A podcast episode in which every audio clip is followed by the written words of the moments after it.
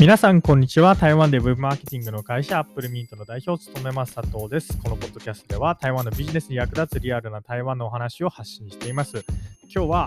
日本の自治体の呆れたデジタル広告っていうテーマでお話をしたいと思います。えー、結論から言うとですね、まあ、自治体マジで、あのー変わりましょうっていう ちゃんとしましょう、ちゃんと仕事しましょうっていうお話です。まあ、自治体、ね、役所の公務員の方々って、まあ、ちゃんとやったところで別にそんなにインセンティブないんで、ちょっと難しいお話なんですけれども、まあ、僕は本当にですね、自治体の方々、まあ、特にインバウンド関連のお仕事をしている方々ですね、は、もう少しやれることがあるんじゃないっていうふうに思っています。えー、このお話をしようと思ったきっかけなんですけれども、まあ、この前、えー、携帯をいじっていて、まあ、僕、Facebook 使っていないんですけれども、まあ、やっぱり職業ら職業から、えー、どんな広告があるのかとかっていうのを見るためにですね、まあ、毎度毎度ログインしてるんですね。で、ログインして、こうスクロール下にしていったら、ある広告を目にしました。で、その広告っていうのは、まあ、日本のある自治体、まあ、ある市ですね。ある市が、あの、この市にこの市にって言い方、まあ、ここではじゃあ仮に A 市にしましょう。A 市に、え行きましょうと。A 市にはこんな魅力がありますみたいな、まあ、そんな広告を出していたんですけれども、まあ、この広告がですね、めちゃくちゃ手抜きだったんですね。まあ、まず1つ目、台湾で表示されている広告にもかかわらず、英語表示っていうのが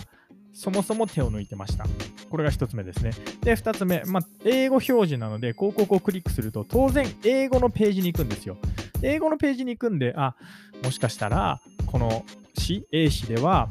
残念ながら、まだ反対時向けのコンテンツがないから、仕方なく英語でやったのかなと思ったら、ウェブサイト内にちゃんと反対時があるんですよ。ウェブサイト内に反対字があるにもかかわらず、広告英語でして、で、クリック先も英語でしているって、これは何事かっていう感じなんですね。いや、そりゃクリックされないし、クリックされても何も伝わらねえよっていうふうに思ったんですけれども、まあ、もうそもそも広告のこういう設定が雑だと。で、次に広告を見たんですけれども、広告自体もまあ、めちゃくちゃ雑な感じなんですね。本当にあの手を抜いたデザインだなっていうのが一発でわかる、えー、そういう広告でした。っていうのも、まあ、僕、ね、フリーランスというか、あのー、ずっとデザインしてきたので、まあ、デザイナーから見たら、これ手を抜いてるなとか、あるいは、あ、テンプレートだなとかってすぐわかるんですよ。まあ、今回は明らかに手を抜いた、そうですね、1枚なんか3000円とか、そういう、まあ、もしかしたら自治体に対してなんでね、あの、ったくってるかもしれないんですけれども あの、まあ、手を抜いた広告でした。はいまあ、こういうのを見るたびにですね、まあ、僕は、ま、本当に変えたいなというか、日本ってすごい観光資源があって魅力的な場所じゃないですか。なので、ちゃんとすれば本当に人集まると思うんですけれども、まあ、いかんせん、こうやって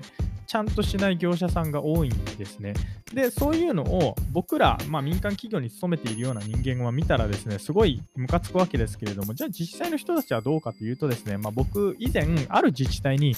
デジタル広告のお話をしに行ったことがあるんですね。まあ、その自治体が全然デジタル広告、台湾向けにあの台湾人向けにしていなかったんで、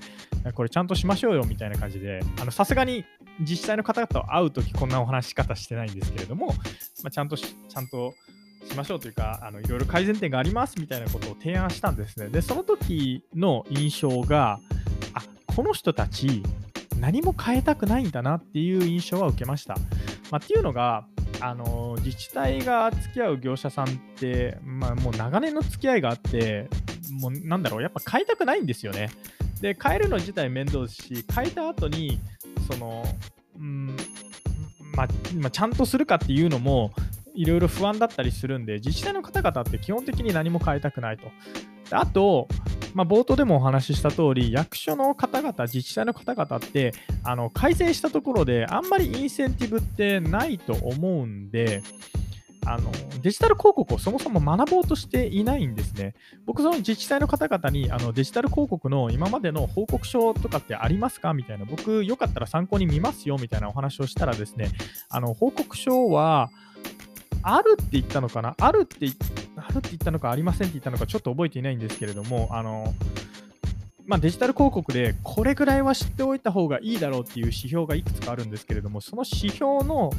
言葉さえ、単語さえ理解していなかったりとかしたんですね。まあ、なので、まあ、それは舐められるよねと。数字を理解しようとしない、あるいはデジタル広告の指標を理解しようとしないんで、業者さんはどんな数字だろうが、あの別に改善しようとしないと思うんですよ。そもそも自治体から指摘されないんで。なので、まあ、業者に舐められて手を抜かれて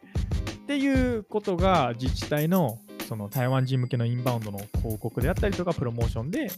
起きていたりとかします。これが展示物とかだったら展示物の良し悪しっていうのは目で見て、まあ、なんとなく、うん、このデザインはとかって言えるんでまだマシなんですけれどもデジタル広告に関しては自治体のその台湾人向けのプロモーションっていうのはマジで手を抜いてるところがめちゃくちゃ多いです。まあ、なので、まあ、もし知り合いの方がいたら僕に、あの、ね、ちょっと教えてほしいとかって思ってたりするんですけれども、まあ、何はともあれですね、まあ、こういう広告を見て、あのまあ、僕は個人的に改善して、まあ、日本のためというか、まあ、何らかあの貢献したいなって思っていたりとかします。ということでですね、まあ、今日は、えー、日本の実際の呆れたデジタル広告というテーマでお話をいたしました。はい、皆さんご視聴ありがとうございました。それではまた。